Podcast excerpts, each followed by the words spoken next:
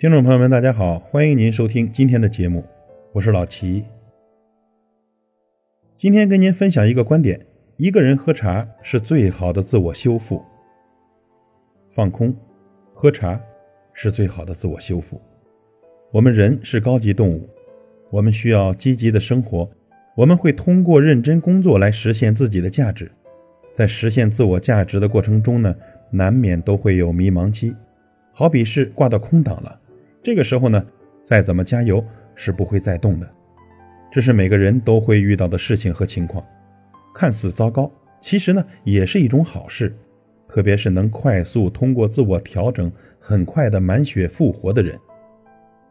如此状态下呢，如何自我调整呢？有人需要出门旅游散心，有人需要安静看书疗伤，有人则喜欢靠高强度的运动来发泄，有人喜欢放肆的购物。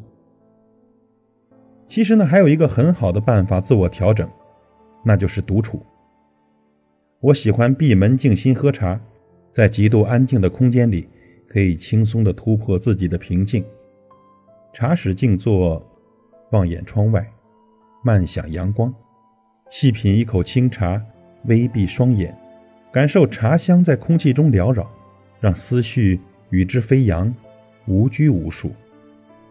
如此自我的空间。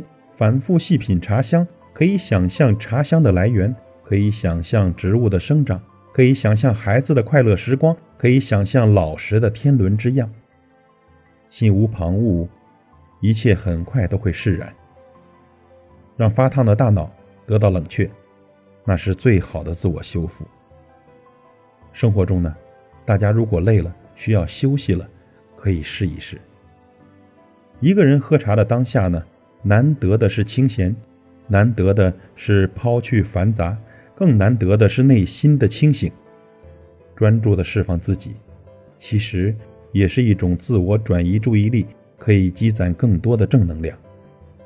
享受如此一个当下，是一件简单而又很有意义的事情。一个人喝茶，是最好的自我修复。感谢您的收听，我是老齐，再会。